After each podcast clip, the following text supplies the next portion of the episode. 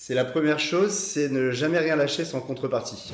Harris, c'est quand même quasiment 7 euh, paquets vendus par seconde. Donc c'est une marque qui est présente quasiment dans les placards de tous les Français.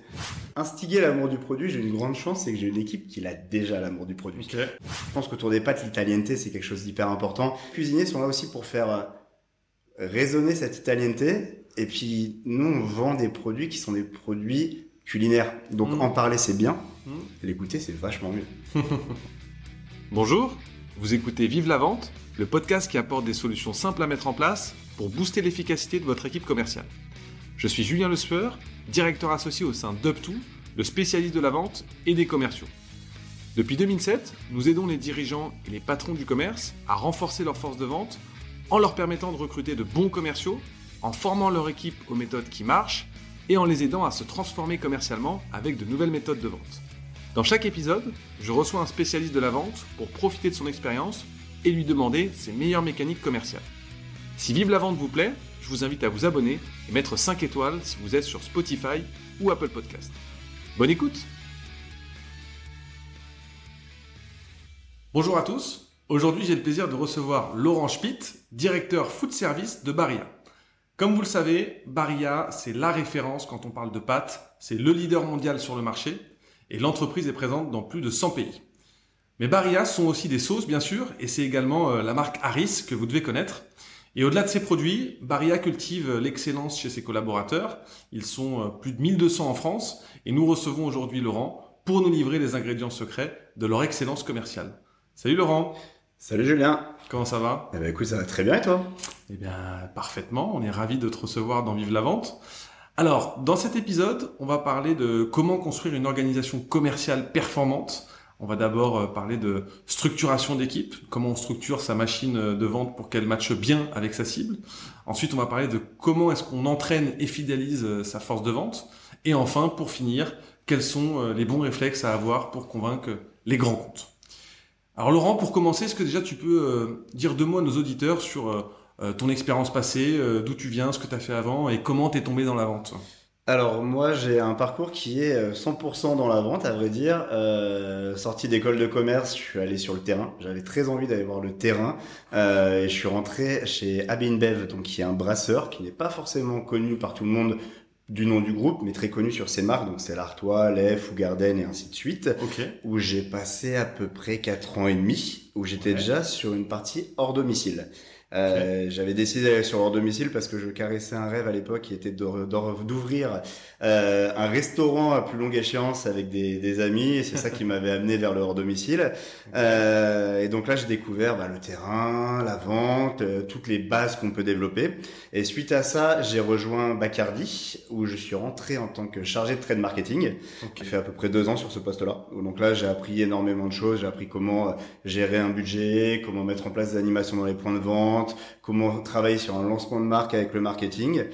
Euh, ça, ça a été très intéressant. Suite à ça, je me suis dit, j'ai vraiment eu la, recherche dans ma carrière de développer des compétences. Le fil conducteur, ça a été de dire quelles sont les compétences que tu peux, dont tu peux avoir besoin pour aller chercher des postes au-dessus, et notamment le poste que j'occupe aujourd'hui de directeur et donc, suite à ça, j'ai voulu développer mes compétences dans la négo. Et quoi de mieux comme poste que de faire un poste de compte clé national? Donc, je suis passé compte clé national. Je suis resté après trois ans sur ce poste. J'ai fait trois tours de négo. Euh, Toujours hors domicile. Moi, j'ai une carrière extrêmement hors domicile. Hein. C'est un fil conducteur dans ma carrière. Ok. Tu euh, redéfinis en deux mots le hors domicile Alors le hors domicile, c'est toute la partie en général pour simplifier sur les produits grande consommation. On a souvent deux réseaux de distribution, soit la grande distribution ouais. qu'on va retrouver avec tous les supermarchés, hypermarchés, soit la partie hors domicile où on va retrouver café, hôtel, restaurant. Euh, dans les spirituels, on a aussi notamment les discothèques, les pubs, ce genre d'établissements. Exactement, c'est ça. Ok. Donc euh, trois ans de compte clé. Euh, trois tours de négo. Trois tours de négo. J'apprends à négocier. Euh, j'apprends à gérer un PNL. J'apprends toutes ces choses-là. C'est formateur hein, les tours de négo. C'est très formateur. Exactement. C'est très formateur et euh, ayant fait du terrain avant, on voit qu'il y a un gap qui est incroyable entre le terrain et de la vente au niveau, on va dire régional et simple, et des box de négo au niveau national. Et suite à ça, il y avait vraiment une compétence qui me manquait qui était le management. Euh, donc j'ai voulu me tourner vers un poste de management. J'ai eu la chance d'avoir un poste de chef des ventes qui s'ouvrait sur Paris. Ok. Toujours hors domicile. Donc là, je suis passé chef des ventes. J'ai pris en main une équipe de huit commerciaux. Ok. qui gérait le business sur donc discothèque, caviste, euh, bar, restaurant, tous ces types de clients. Je suis resté quatre ans sur ce poste. J'ai découvert que le management, c'était quelque chose qu'on pouvait apprendre dans les livres, mais ça s'apprenait vraiment au contact des gens. C'est de l'humain et l'humain, mmh. c'est quelque chose euh, que tu découvres et que tu améliores en termes de compétences en faisant. Je pense que c'est vraiment pratiquant qu'on devient manager. Et euh, suite à ces quatre ans, j'ai évolué sur le poste de directeur régional, donc qui était l'échelon au-dessus, où là j'ai eu une équipe qui est passée à une vingtaine de personnes à la sortie du Covid, poste que j'ai occupé pendant un an euh, avant de rejoindre euh, mon poste actuel, Barilla, mon poste actuel donc de directeur food service où là j'ai rejoint et j'ai pris un scope qui est euh, national et où euh, bah, tous ces postes et toutes ces compétences que j'ai pu acquérir par le passé, mhm. bah, ça m'a permis de savoir euh, parler avec mes comptes clés, de pouvoir parler avec ma responsable trade marketing, de savoir mettre en place du management, donc d'avoir une, une, valise complète, on va dire, de compétences. Un bagage complet. Exactement. avec, ok, top. Est-ce que tu as une anecdote ou une la plus belle vente qui t'aurait marqué, ça peut être euh, dans le cadre d'un de tes trois tours de négo. Est-ce que tu as une anecdote justement à nous partager euh? Euh, j'ai une vente moi qui m'est restée parce qu'elle a duré très longtemps. Alors c'était avec une enseigne de restauration chaînée dans lequel on avait très peu de références en place. On voulait rentrer une partie de nos spiritueux. Et ça a été une vente qui m'est restée en mémoire parce qu'elle a duré assez longtemps. C'est une enseigne, je crois qu'on a on a discuté presque un an en fait à peu près euh, du ah tout début des discussions à la fin. C'est une enseigne qui est notamment composée pour les décisions de gamme de produits euh, d'une commission avec notamment des restaurateurs, un pôle marketing, etc. Et qui avant de décider de référencer un produit, de changer la, gamme, euh, avant que la cellule achat vienne en égo, bah, c'est mmh. ces gens-là qui décident cette commission. Donc il fallait la convaincre avant. Et en fait, donc le processus a été assez long. Et ce qui a été très intéressant, c'est que ça m'a demandé de réquisitionner en interne pas mal de services, et notamment chez Bacardi, on avait un service qui s'appelle, enfin, il y a toujours ce service qui s'appelle l'advocacy. C'est une cellule qui est composée de barman. Et donc on a fait venir les gens de cette enseigne au siège de Bacardi. On leur a fait, on leur a parlé produits, on leur a fait des démonstrations de cocktails. On a pu mettre en avant la qualité de nos produits et ce qu'ils pouvaient en tirer. Et finalement, on a réussi à se mettre d'accord. Et ce qui m'a vraiment marqué et touché dans cette vente, c'est qu'on était sur une vente qui allait plus loin que des aspects simplement euh, rentabilité, prix, etc. On est vraiment rentré dans une vente qui a touché la qualité du produit, la qualité de l'offre au final dans les établissements et là, on était vraiment dans une discussion de long terme, une discussion où on s'est vraiment mis d'accord sur l'ensemble de l'offre, en fait. Ouais, sur le projet en lui-même. Exactement. Ok. Donc, tu es arrivé chez Barilla en novembre 2022, mais avant ça, donc on l'a dit, tu as passé à peu près 10 euh, ans chez, chez, chez Bacardi. Qu'est-ce que tu as appris chez eux qui te sert encore aujourd'hui? Alors j'ai appris plein de choses. C'est une belle école de la vente, Bacardi. C'est les choses que j'ai appris c'est la première chose, c'est ne jamais rien lâcher sans contrepartie. En fait, on nous apprend vraiment à toujours négocier et à aller toujours un pas. Euh, si on fait un pas, on en demande deux en face. des concepts classiques qu'on connaît, mais ça se vit vraiment. C'est-à-dire qu'on a vraiment euh, ce côté, on est propriétaire et euh, donc on doit vraiment aller chercher le maximum. Et euh, notamment quand j'étais compte clé, je pense que c'est là où j'ai appris le plus qu'on pouvait toujours aller chercher plus dans une négo, ne jamais se satisfaire de ce qu'on pense être le maximum de ce qu'on peut aller chercher et toujours oser, aller plus loin et oser. Mm. L'avantage aussi, c'est que c'est une société qui a beau être euh, une multinationale et une euh, présente dans tous les pays du monde, la structure en France, elle reste assez petite. Donc finalement, rien n'est impossible. Et on peut se permettre euh, de proposer des choses assez originales et de casser un peu les codes et on peut mettre des choses en place. Et ça, c'est quelque chose qui est euh, hyper enrichissant quand on est, on a plein d'idées et qu'on veut, proposer des choses. Que j'ai aussi beaucoup renu, c'est le fait d'être autonome dans son business. Euh, une des vraies valeurs qui est vraiment vécue dans l'entreprise, c'est la confiance, Donc, euh, le trust, hein, comme on dit en anglais. Mhm. Et ça, c'est quelque chose qui m'a, bah, ça, ça te force à être hyper exigeant parce que tu es vraiment autonome. Donc même si, euh, comme on dit, la confiance n'exclut pas le contrôle, mhm. euh, il y a un moment, tu, tu peux gérer ton business, tu peux avancer dans ton business. Et euh, ça m'a permis de grandir énormément. Et enfin, c'est là où j'ai appris que les relations humaines avec nos clients, c'est quelque chose de primordial. Et la passion qui peut animer les différents collaborateurs sur les marques et les produits, c'est quelque chose qui se ressent énormément dans la relation qu'on peut avoir avec ses clients dans un deuxième temps. Ok, top. Si on se concentre maintenant sur, euh, sur Baria, est-ce que tu peux nous rappeler justement la, la proposition de valeur de Baria euh, et euh, concrètement, qu'est-ce que vous continuez de faire mieux que la concurrence? Alors, donc Barilla, déjà, je ne sais pas si tout le monde le sait dans nos auditeurs, parce que moi je ne savais pas quelle était l'étendue du portefeuille en entrant dans la société, je l'ai découvert en entrant. Euh, c'est notamment quatre marques en France, mhm. dont la célèbre marque Harris qui est née à Châteauroux. Tout le monde le sait pas, mais Harris c'est français.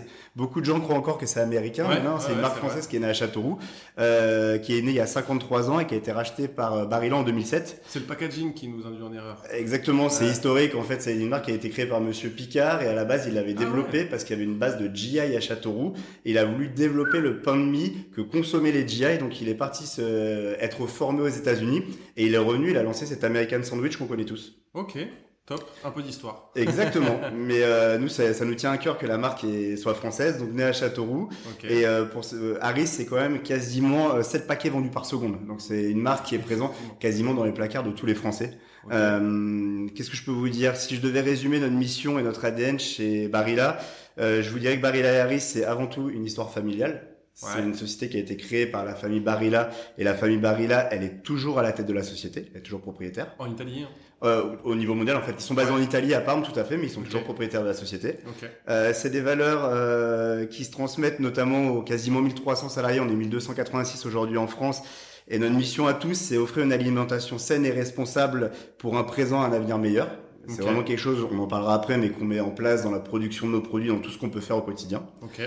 Euh, c'est des agriculteurs aussi avec qui on travaille, parce que nos produits, notamment le pain de mie, c'est avant tout du blé. Et donc c'est une filière qui a été créée, qui est une filière qui s'appelle Moelleux Responsable, autour de plus de 600 agriculteurs. Okay. Et enfin, c'est 10 ans d'investissement pour réduire l'impact de nos usines sur le territoire français. Pour résumer tout ça, ça fait beaucoup d'informations, mais je dirais que le groupe Barilla s'engage à agir concrètement au quotidien pour offrir une alimentation de qualité qui soit saine, sûre et durable. Ok, top. C'est quoi vos enjeux là euh, des, prochains mois euh, jusqu'à euh, la fin d'année alors notre principal enjeu, je pense qu'il est assez simple et il est commun à beaucoup de sociétés, c'est de bien finir l'année. on est sur une année très particulière avec, je dirais, un business qui, enfin, on est dans une situation de crise quasi permanente depuis le Covid, donc mmh. les choses évoluent très vite.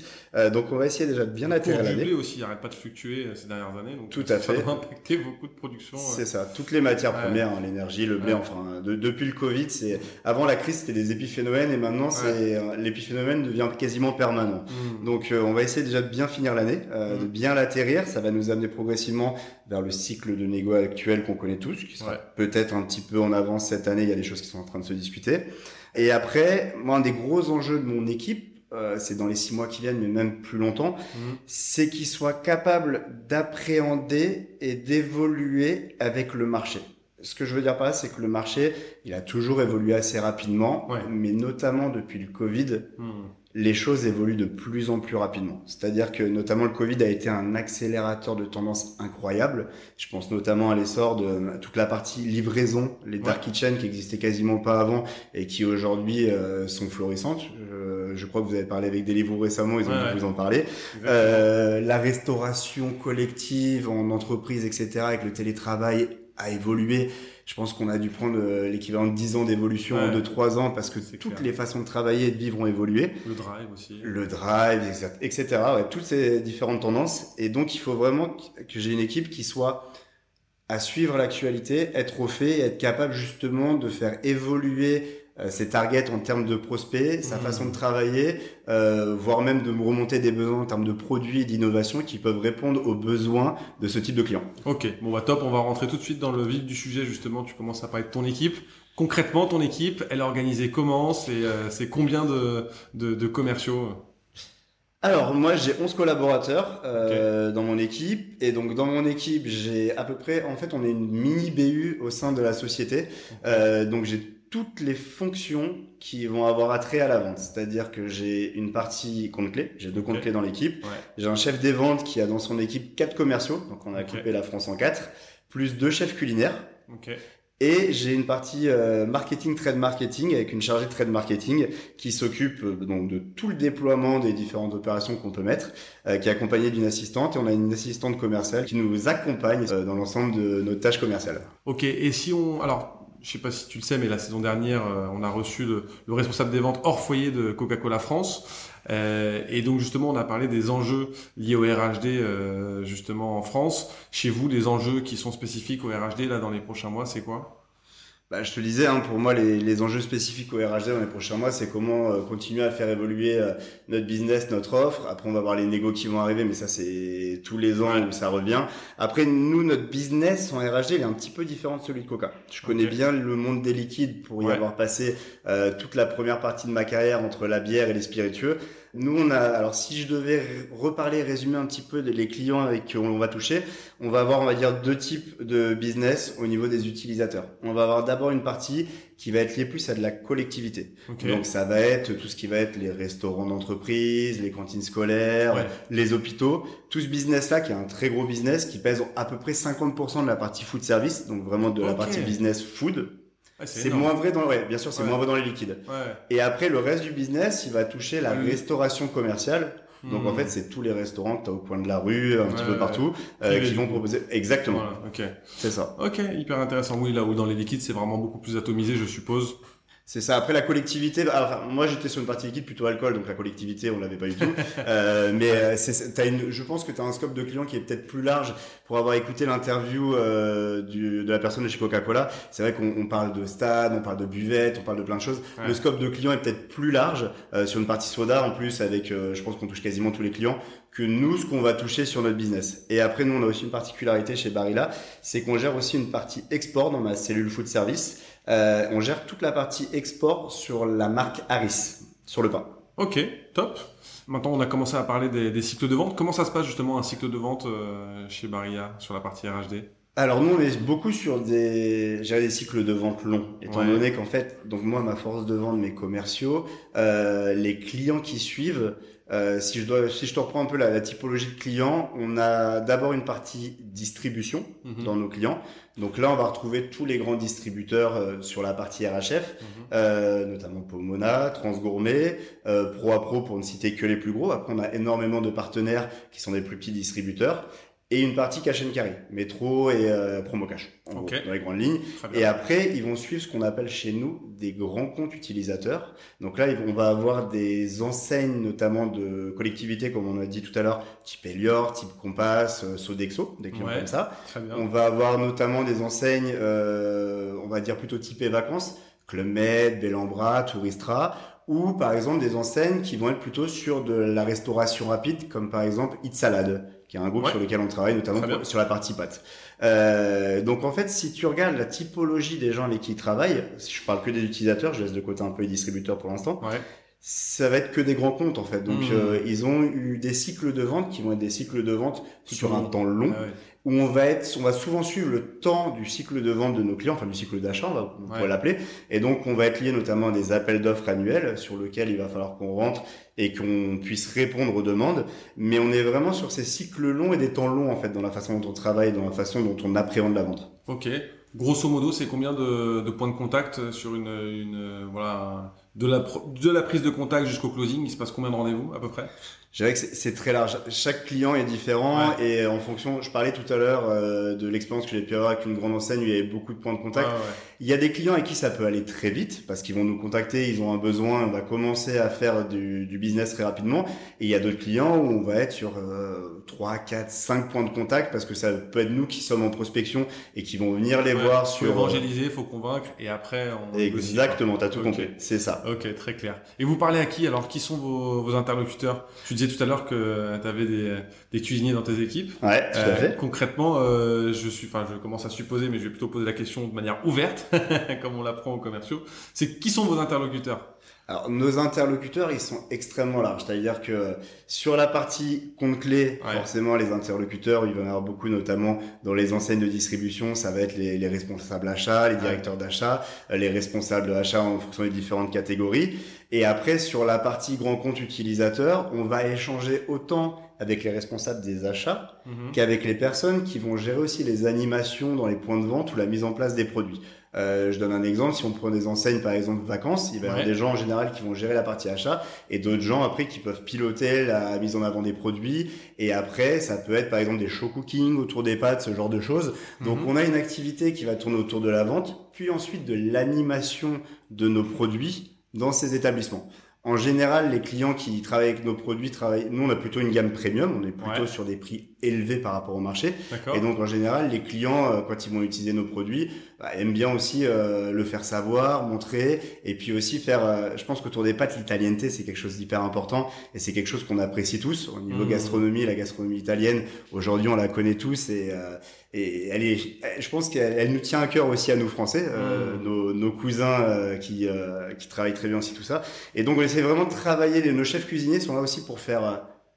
résonner cette italienneté. Et puis, nous, on vend des produits qui sont des produits culinaires. Donc, Mm. en parler, c'est bien. Mm. L'écouter, c'est vachement mieux. c'est beaucoup plus impactant et beaucoup plus intéressant. Ok. Bon, si, si je reviens un peu en arrière, mais toi, t'es arrivé il y a presque un an maintenant chez Baria. T'as commencé par quoi lorsque t'es arrivé? Est-ce qu'il y a des choses qui t'ont euh, surpris dans l'organisation commerciale? Alors, j'ai commencé par euh, déjà, j'ai eu la chance de pouvoir un petit peu prendre mon temps. Je m'explique quand je dis ça. Euh, la personne que je remplaçais était encore dans l'entreprise, donc elle avait évolué dans l'entreprise. Exactement, il y a pu y avoir une passation, ce Top, qui je pense est un luxe extraordinaire quand Ouais. on prend un poste. Euh, et j'étais euh, très bien accompagné par mon, mon patron aussi qui m'a accompagné. Euh, ces deux personnes, elles m'ont permis de comprendre et d'apprendre assez vite la société, ses produits, sa façon de travailler.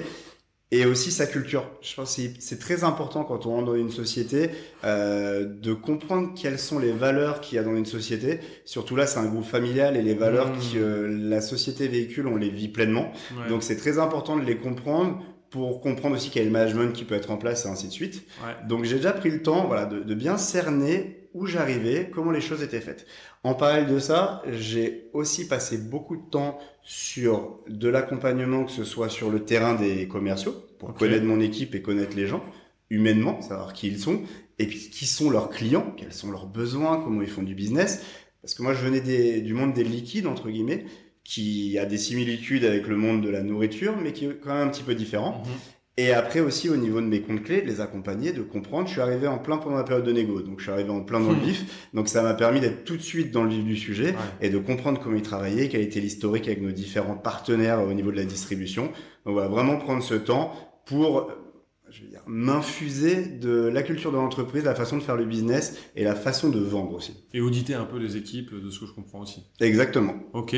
Donc si, si je comprends bien, donc chez Baria, euh, donc groupe familial, mais Bacardi aussi. Ouais, tout à fait. Donc deux groupes familiaux. C'est quoi les, les points communs de ces organisations Euh, alors c'est, je dirais que les vrais points communs que tu retrouves dans ces deux sociétés, c'est déjà que c'est des sociétés familiales, mais encore détenues par la famille. Parce que parfois tu as des sociétés familiales, mais qui sont cotées en bourse, ce genre de choses. Aujourd'hui, on est vraiment dans deux sociétés où la famille est, est encore très présente. Et ce que je dirais, c'est que euh, quelque chose qui est, j'ai trouvé très marqué dans les deux sociétés, Ouais. et quelque chose qui est très intéressant en termes de réflexion stratégique et développement de business, c'est qu'on travaille beaucoup sur ce que je vais appeler des temps longs. C'est-à-dire que comme on, Ouais, il y a de la sur- confiance. euh, c'est pas l'investisseur court terme qui est là pour 2-3 ans, quoi. Qui Exactement. cherche la rentabilité à C'est ça. Ouais. exactement. Et que ce soit chez Bacardi, euh, où j'ai passé quand même quasiment 10 ans, donc je connais bien le business et le, Mm. le feedback que pouvez faire les clients, ou chez Barilla, où je le vois, au niveau des stratégies commerciales, il y a vraiment un fil conducteur. Il va pas y avoir des grands coups de braquet qui fait qu'on va changer complètement la façon de travailler. Ouais. Et ça, c'est très intéressant parce que les clients, les partenaires que l'on a dans le, dans le trade, ils, ils le savent Ouais. et ils savent qu'ils peuvent avoir confiance, ils savent comment on travaille.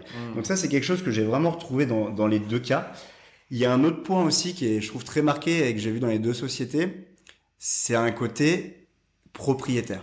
Ouais. C'est-à-dire que les commerciaux, les différentes personnes qui vont gérer du business Ouais. sont très formés avec un point de vue. Et si c'était ton budget, ton argent, est-ce que tu le ferais? Donc responsabilité. Responsabilité, mais vraiment ce côté propriétaire, où vraiment c'est Et ce que j'y, si j'y vais, c'est que j'y crois vraiment. Je peux faire des recos. J'essaye toujours d'améliorer mes PNL, les différentes choses, parce que je suis, comme tu disais, responsable Hmm. et je gère mon budget. Donc, si c'était mon argent, est-ce que je dirais? Et ça, c'est quelque chose, de- je trouve, d'extrêmement formateur parce que ça permet vraiment d'une part, d'être capable de proposer des choses pour Mhm. améliorer son business et d'autre part, de, notamment quand tu es jeune, quand j'ai pris mon poste de, de compte clé, j'ai- c'était à 7-8 ans, euh, tu découvres ça, mais d'un coup, ouais, tu as de la liberté, Hmm. faut l'assumer, mais en même temps, tu sais que tu peux grandir avec. C'est aussi comme ça qu'on insuffle la culture de l'excellence, quoi. hein. Tout à fait. Ouais, je trouve que c'est c'est une très bonne manière d'insuffler l'excellence et de faire grandir les gens en autonomie, avec bien sûr des gens qui sont autour. J'ai eu, euh, alors je pense que j'ai eu de la chance, mais dans ma carrière, dans tous les managers que j'ai eu, j'ai eu énormément de bienveillance et j'ai eu beaucoup des gens qui m'ont aidé à grandir, à apprendre, qui m'ont accompagné. Donc, euh, si on se perd un peu, on, on nous remet entre guillemets sur euh, le droit chemin, on nous guide. mais euh, le côté, je te donne pas une solution, mais des clés pour chercher, etc. Ça, je l'ai beaucoup retrouvé dans tous les managers que j'ai eu. Ouais. Euh, et enfin, pour finir, pour parler, je dirais de Barilla et du groupe où je suis actuellement, Ouais. euh, je dirais que le fait que la famille soit toujours aussi présente, elle est extrêmement présente encore dans la société, euh, ça donne aussi un style de management pratiqué en interne qui euh, qui est très euh, dans le dans le caring comme on dit en anglais. Euh, donc on a vraiment un management où, où l'humain est au cœur de la machine et l'humain est extrêmement important. Donc il y a un côté extrêmement exigeant, Hmm. mais il y a aussi un côté qui est très bienveillant en fait Mm. dans le management qu'on retrouve dans la société. Ok. Et alors, justement, pourquoi est-ce que euh, c'est bienveillant d'être exigeant? Alors c'est une super question. Euh, enfin moi je trouve que c'est un thème qui est hyper intéressant. Ouais. Je pense qu'à partir du moment où tu es exigeant, c'est que tu prends le temps de suivre tes collaborateurs et de les accompagner. Si tu prends le temps de les accompagner et de les suivre, c'est de la bienveillance parce que ton but, c'est de les faire grandir et de leur permettre justement de gagner en compétences, leur permettre d'être de plus en plus autonomes, comme on en parlait auparavant. Et euh, c'est un peu comme dans le sport, en fait. Dans le sport, Ouais. tu progresses pas s'il n'y a pas de rigueur. Et donc, le fait de les accompagner, de passer du temps à suivre leur activité et tout ce qu'il peut y avoir derrière, pour moi, c'est tout ce que tu peux leur apporter de, plus bienveillant, je dirais, par rapport à ça.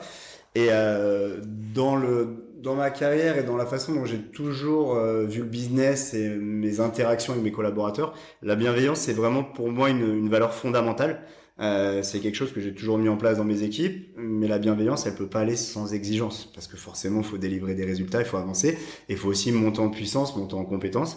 Donc, euh, moi aujourd'hui, par exemple, je te parlais du management de Barilla. Hmm. C'est en ça notamment que je me suis vraiment retrouvé dans la société.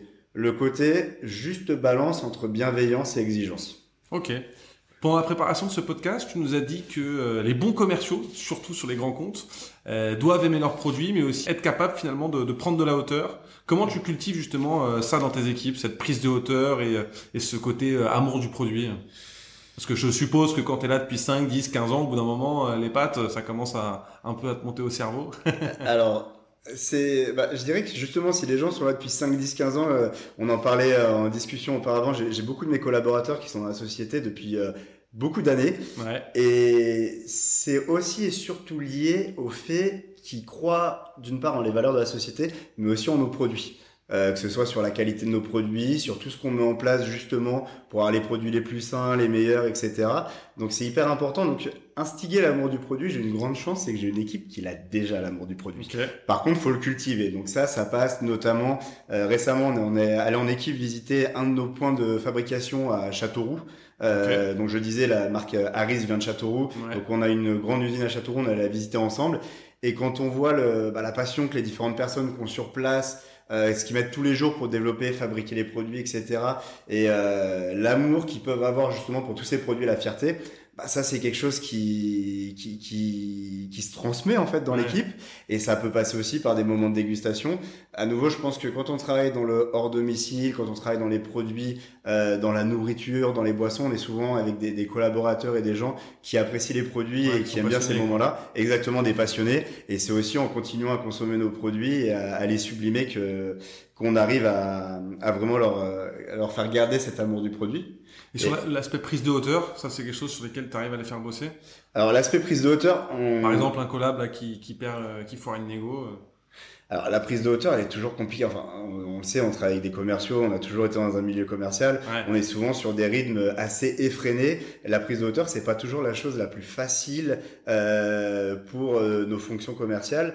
Après, moi, la, chose que j'essaie de faire en général, euh, ça vient aussi peut-être de, bah, de tout ce que j'ai vu par le passé, la façon dont j'étais formé, euh, c'est vraiment au maximum quand mes collaborateurs viennent me voir avec un problème, c'est de leur donner des clés pour essayer de le résoudre et pas de leur donner des solutions. Déjà, s'ils viennent me voir avec un problème, j'ai peut-être pas la solution, euh, j'ai pas réponse à tout.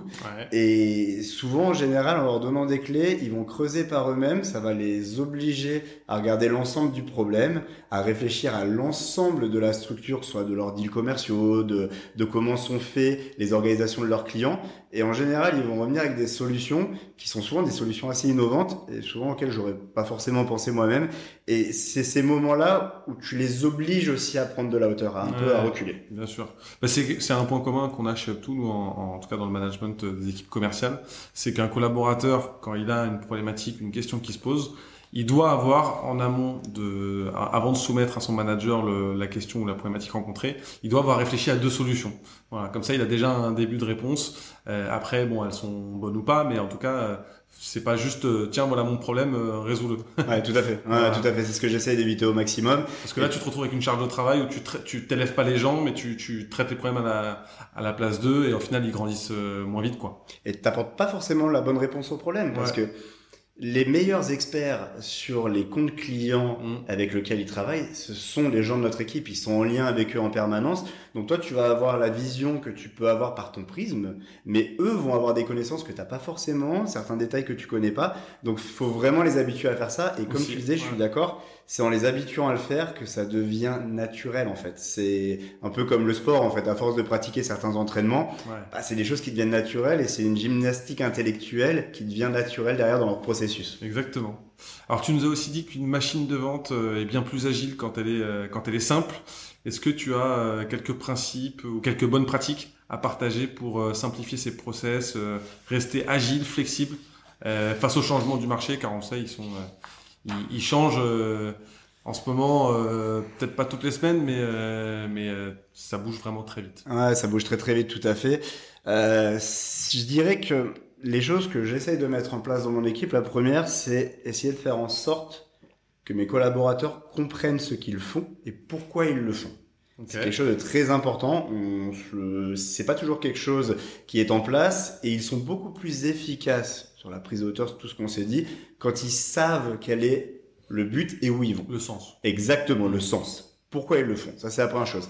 La deuxième chose, c'est favoriser la parole du collaborateur. Pourquoi? Ça permet d'avoir le plus rapidement possible des remontées sur ce qui se passe sur le marché, dans le business. Parfois, il y a des choses qu'on fait où on peut se tromper et ça permet d'avoir une vision très rapide de l'ensemble du marché de ce qui se passe parce que dans un sens, moi j'aimerais souvent de leur dire, ils sont aussi nos yeux et nos oreilles sur le marché parce qu'on est dans un marché, nous, hors domicile, on a beaucoup moins de vision marché que tu peux avoir dans, la grande distribution avec des panels, etc. Nous, c'est plus un temps long, ça revient plus de nos, nos commerciaux. Donc, vraiment favoriser la, la parole pour qu'ils nous remontent les différentes choses et les différentes difficultés ou réussites qu'ils peuvent avoir, ce qui nous permet d'implémenter ensuite chez les autres commerciaux justement cette façon de travailler. Et la dernière, j'en ai déjà parlé auparavant, mais c'est favoriser l'autonomie de nos collaborateurs. En fait, c'est qu'ils sachent quelle est la zone de jeu entre guillemets qui est dans leur autonomie sur lequel ils peuvent prendre des décisions pour qu'ils soient le plus efficaces et impactants possible et pour qu'ils puissent être justement autonomes dans leur business. Ok, top. Alors malgré, le, je passe un peu du, coq à l'âne, mais malgré le contexte actuel, on parle constamment d'IA, de chat GPT, de data, dans laquelle on, on évolue euh, constamment. L'heure est plutôt dans le commerce sur un, un retour euh, à l'humain, euh, au rapport personnalisé. D'ailleurs, c'est le head of sales de, de, LinkedIn qui le disait dans le premier épisode de cette saison 5. L'avenir de la vente est humain. Pourquoi selon toi? Alors je dirais pour aller même plus loin, l'avenir de l'économie, voire de notre société, c'est l'humain. Euh, on le voit de plus en plus aujourd'hui, l'ensemble des sujets qui émergent dans les débats sur la place publique, et notamment dans l'agroalimentaire, moi qui est le cœur de mon, de mon métier et de mon business, c'est lié à des sujets comme le respect des producteurs, le respect des agriculteurs, de l'environnement, l'environnement, le bien-être animal et le respect de la santé des consommateurs, le fait de consommer des produits sains, etc. Oui. tout ça, ça tourne autour de l'humain. Et c'est une des raisons pour lesquelles je suis très fier et très content de travailler dans la société dans laquelle je travaille. C'est parce que ça fait des années que ces différentes problématiques, on les a pris à bras le corps et on, est vraiment impliqué pour y répondre. Et en fait, pour se focaliser plus sur la vente, euh, je dirais que la vente, finalement, on reste avant tout sur des personnes, deux personnes en général, qui vont se mettre d'accord sur un échange de biens ou de services. Donc ça reste un échange entre humains. Et on pourra toujours automatiser les processus, les différentes choses, la relation humaine, elle restera au cœur de cette activité. On pense déjà dans les décisions d'achat. Parce que de plus en plus de nos clients, de nos partenaires, dans leurs décisions d'achat, vont rentrer des problématiques RSE liées à l'humain et liées à tout ce qu'on peut faire justement sur ces problématiques-là. Mais aussi parce que, en fait, et notamment c'est très fort dans le business, dans leur domicile, on bosse beaucoup avec des relations de confiance, en fait, mmh. entre personnes.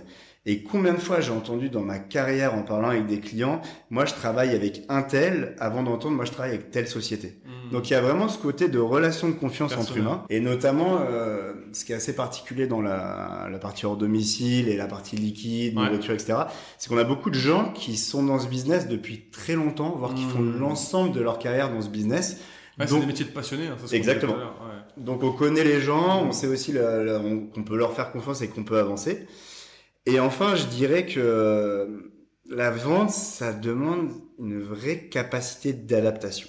C'est-à-dire que vendre un produit, c'est jamais les mêmes arguments mhm. qui vont convaincre deux personnes différentes. On a mhm. chacun des visions différentes. Euh, le fameux son casse qu'on apprend assez vite aux commerciaux. Et en fait, les meilleurs commerciaux pour moi sont ceux qui arrivent à s'adapter, à adapter leur discours, donc déjà à écouter, à comprendre la personne qui est en face d'eux et adapter le discours et la façon d'amener le produit, mais tout en leur faisant bien voir quel peut être le besoin et l'utilisation qu'ils peuvent avoir avec le produit et qui savent s'adapter. Et dans mes équipes, moi j'ai eu des commerciaux qui n'étaient pas forcément les plus techniques, mais qui avaient cette capacité-là. Et en général, quand on les accompagne bien, qu'on rajoute plus de techniques, qu'on muscle un peu le jeu là-dessus, c'est les meilleurs, ils sont quasiment impossibles à. C'est les caméléons. Exactement. ok. Bon, je reviens un peu sur euh, mon, côté tech et la data, qui est abondante euh, en ce moment. Euh, est-ce que toi, justement, il y a des, il y a des métriques, des data que tu suis qui te font dire que l'équipe performe bien commercialement? Alors, euh, évidemment, je regarde les métriques que regardent, euh, je pense, tous les gens qui font des métiers similaires aux miens, type les volumes, euh, le chiffre d'affaires, la rentabilité, tous ces métriques-là. Mhm. Après, moi, il y a un métrique qui est difficilement quantifiable, mais qui est quelque chose que je cherche dans mes équipes. C'est la capacité de trouver à un problème une solution et notamment une solution qui va être des solutions originales. C'est-à-dire qu'on le disait tout à l'heure, le marché évolue, les clients évoluent, tout évolue. Et aujourd'hui, il faut de plus en plus être ouvert à être capable de répondre aux différentes problématiques euh, avec des solutions qui ne sont pas forcément des solutions qui existent déjà. Hmm. Et aujourd'hui, ce que j'essaye vraiment de creuser, de trouver chez eux et que je vais piloter, c'est de m'amener ou de d'amener un problème. On le disait tout à l'heure, tu le disais chez Optu, quand tu amènes un problème, il faut amener deux solutions. Mais c'est amener des solutions et des solutions innovantes parce que très souvent, ces solutions-là, on va pouvoir les utiliser, les mettre en place sur l'ensemble du business ou dans l'activité des mmh. différents collaborateurs de l'équipe. Donc ce, ce matrix-là, cette capacité à être innovant, à savoir trouver des solutions, c'est quelque chose que je vais vraiment chercher chez eux. Ok, ouais, hyper intéressant on reste dans l'humain en fait, tu vois. C'est, euh, on sort de la data de ces grands chiffres et là on rentre vraiment dans l'humain. Ok. Alors sur un autre thème et, sans transition, euh, c'est quoi tes bonnes pratiques pour, euh, pour vendre à des grands comptes? Il y en a plusieurs. Je pense que le, le premier, c'est primordial de bien cibler les interlocuteurs clés et les personnes euh, chez ces grands comptes qui vont être décideurs.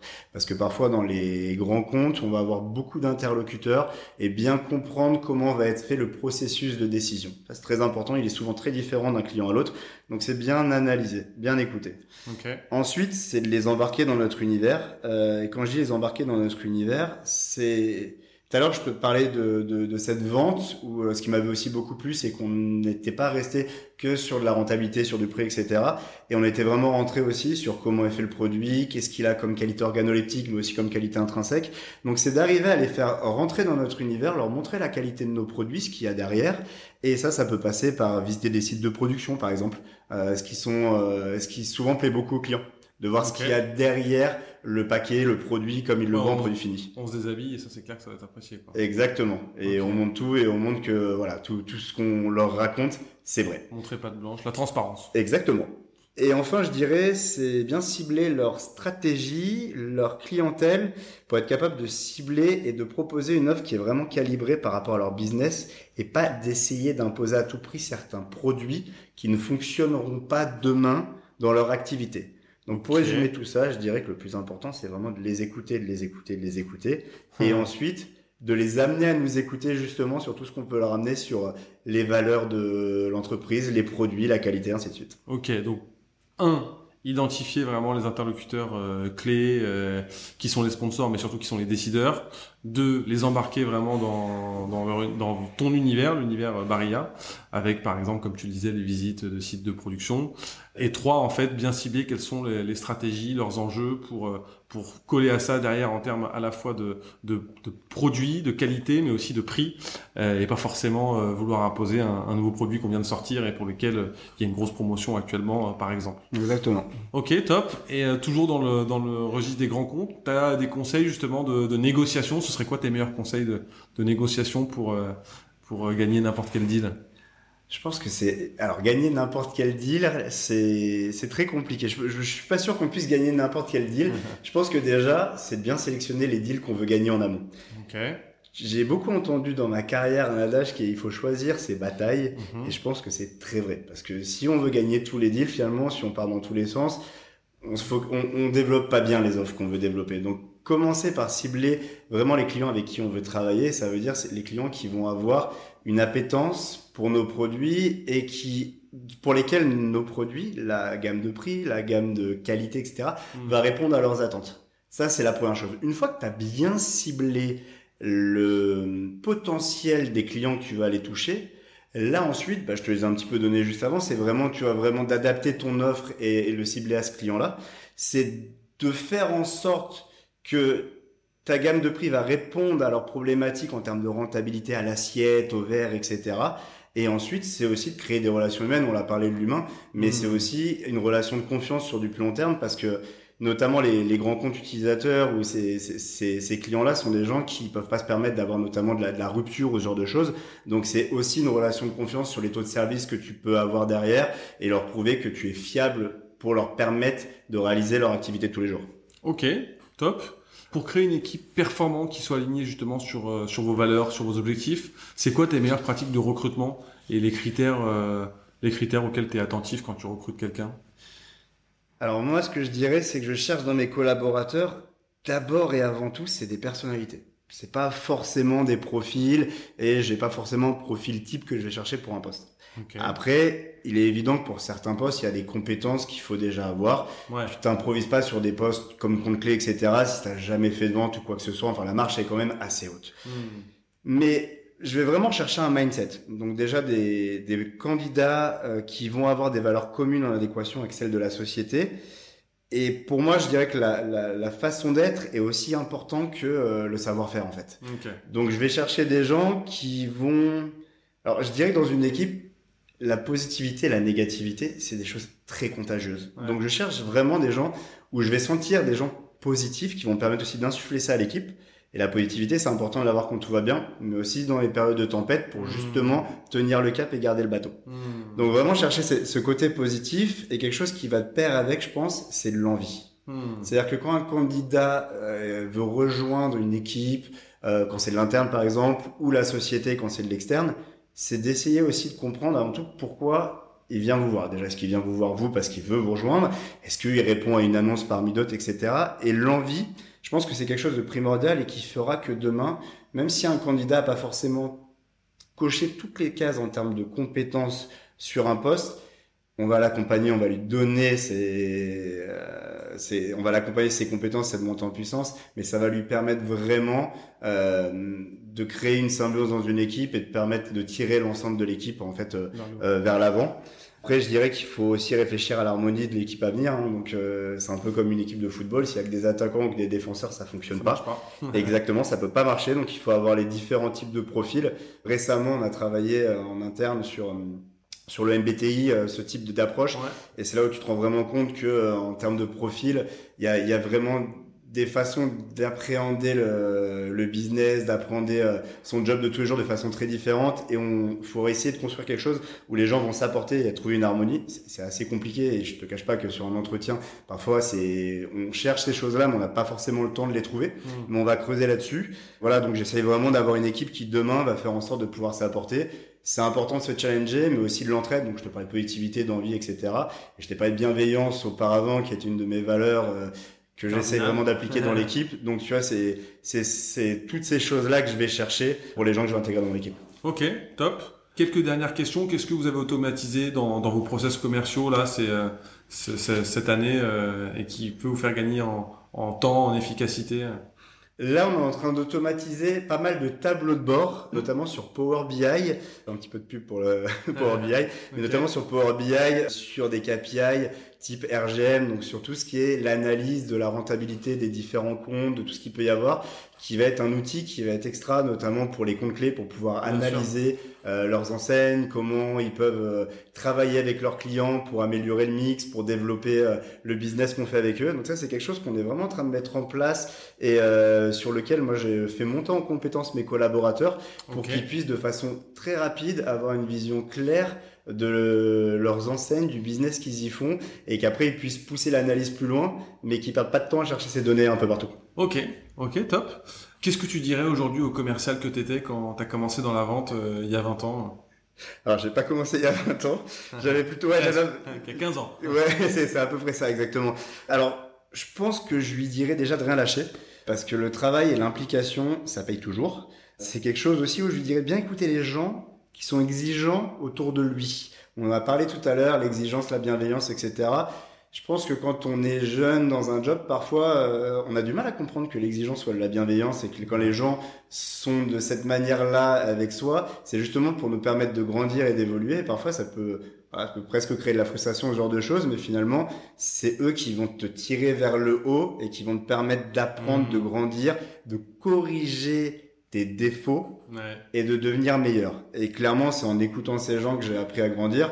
Moi, j'ai évolué dans les dix dernières années à peu près cinq fois. J'ai évolué tous les deux trois ans en gros. Mm. Et à chaque fois, il y avait des marches supérieures et j'ai toujours eu des managers qui ont été très exigeants avec moi et qui m'ont permis de, de, grandir et de voilà de, de franchir ce pas. Okay. Je lui dirais aussi de prendre le temps, euh, prendre le temps d'apprendre, prendre le temps de capitaliser sur l'ensemble des expériences qu'il peut avoir parce que une carrière c'est quand même long. Euh, Moi ça fait 15 ans que je travaille mais il me reste encore pas mal d'années devant moi. Une carrière c'est assez long et je pense qu'il faut la construire. Je te l'ai dit tout à l'heure, moi j'ai une vision où j'ai vraiment essayé de construire brique par brique pour consolider les bases avant d'aller chercher plus haut.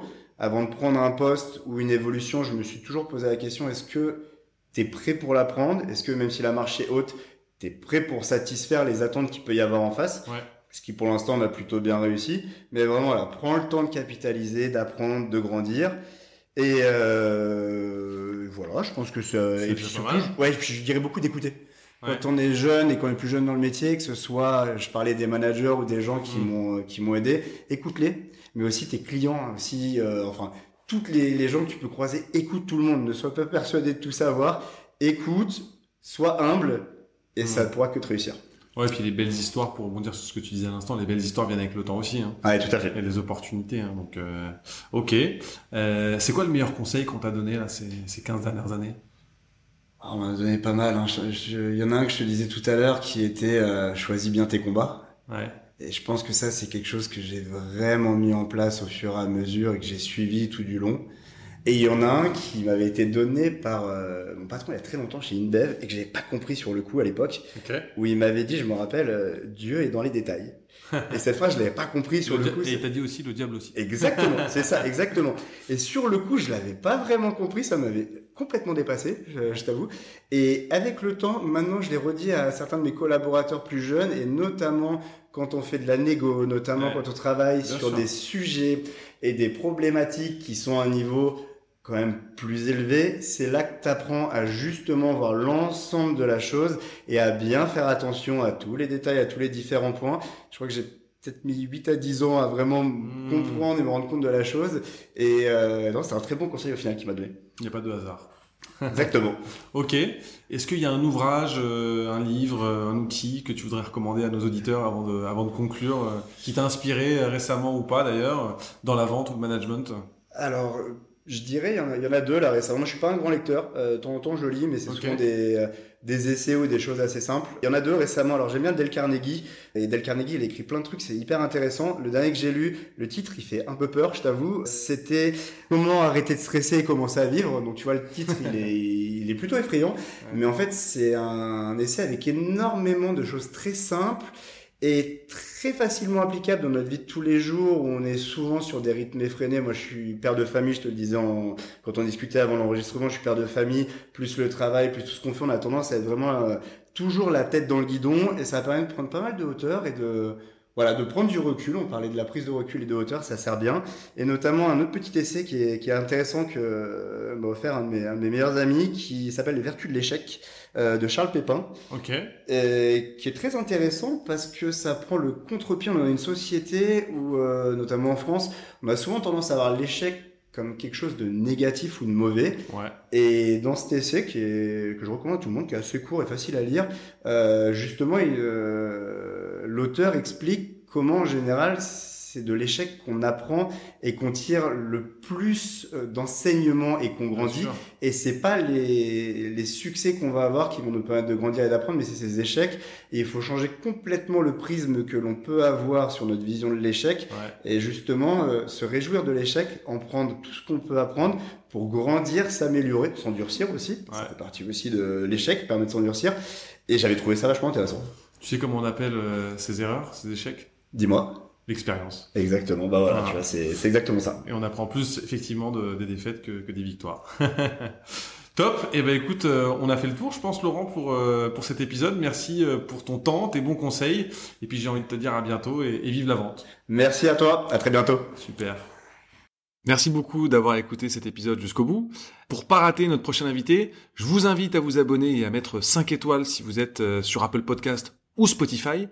Euh, et vous pouvez aussi nous suivre sur LinkedIn. Euh, Je réponds à tous les commentaires et je vous dis à très vite pour un nouvel épisode et vive la vente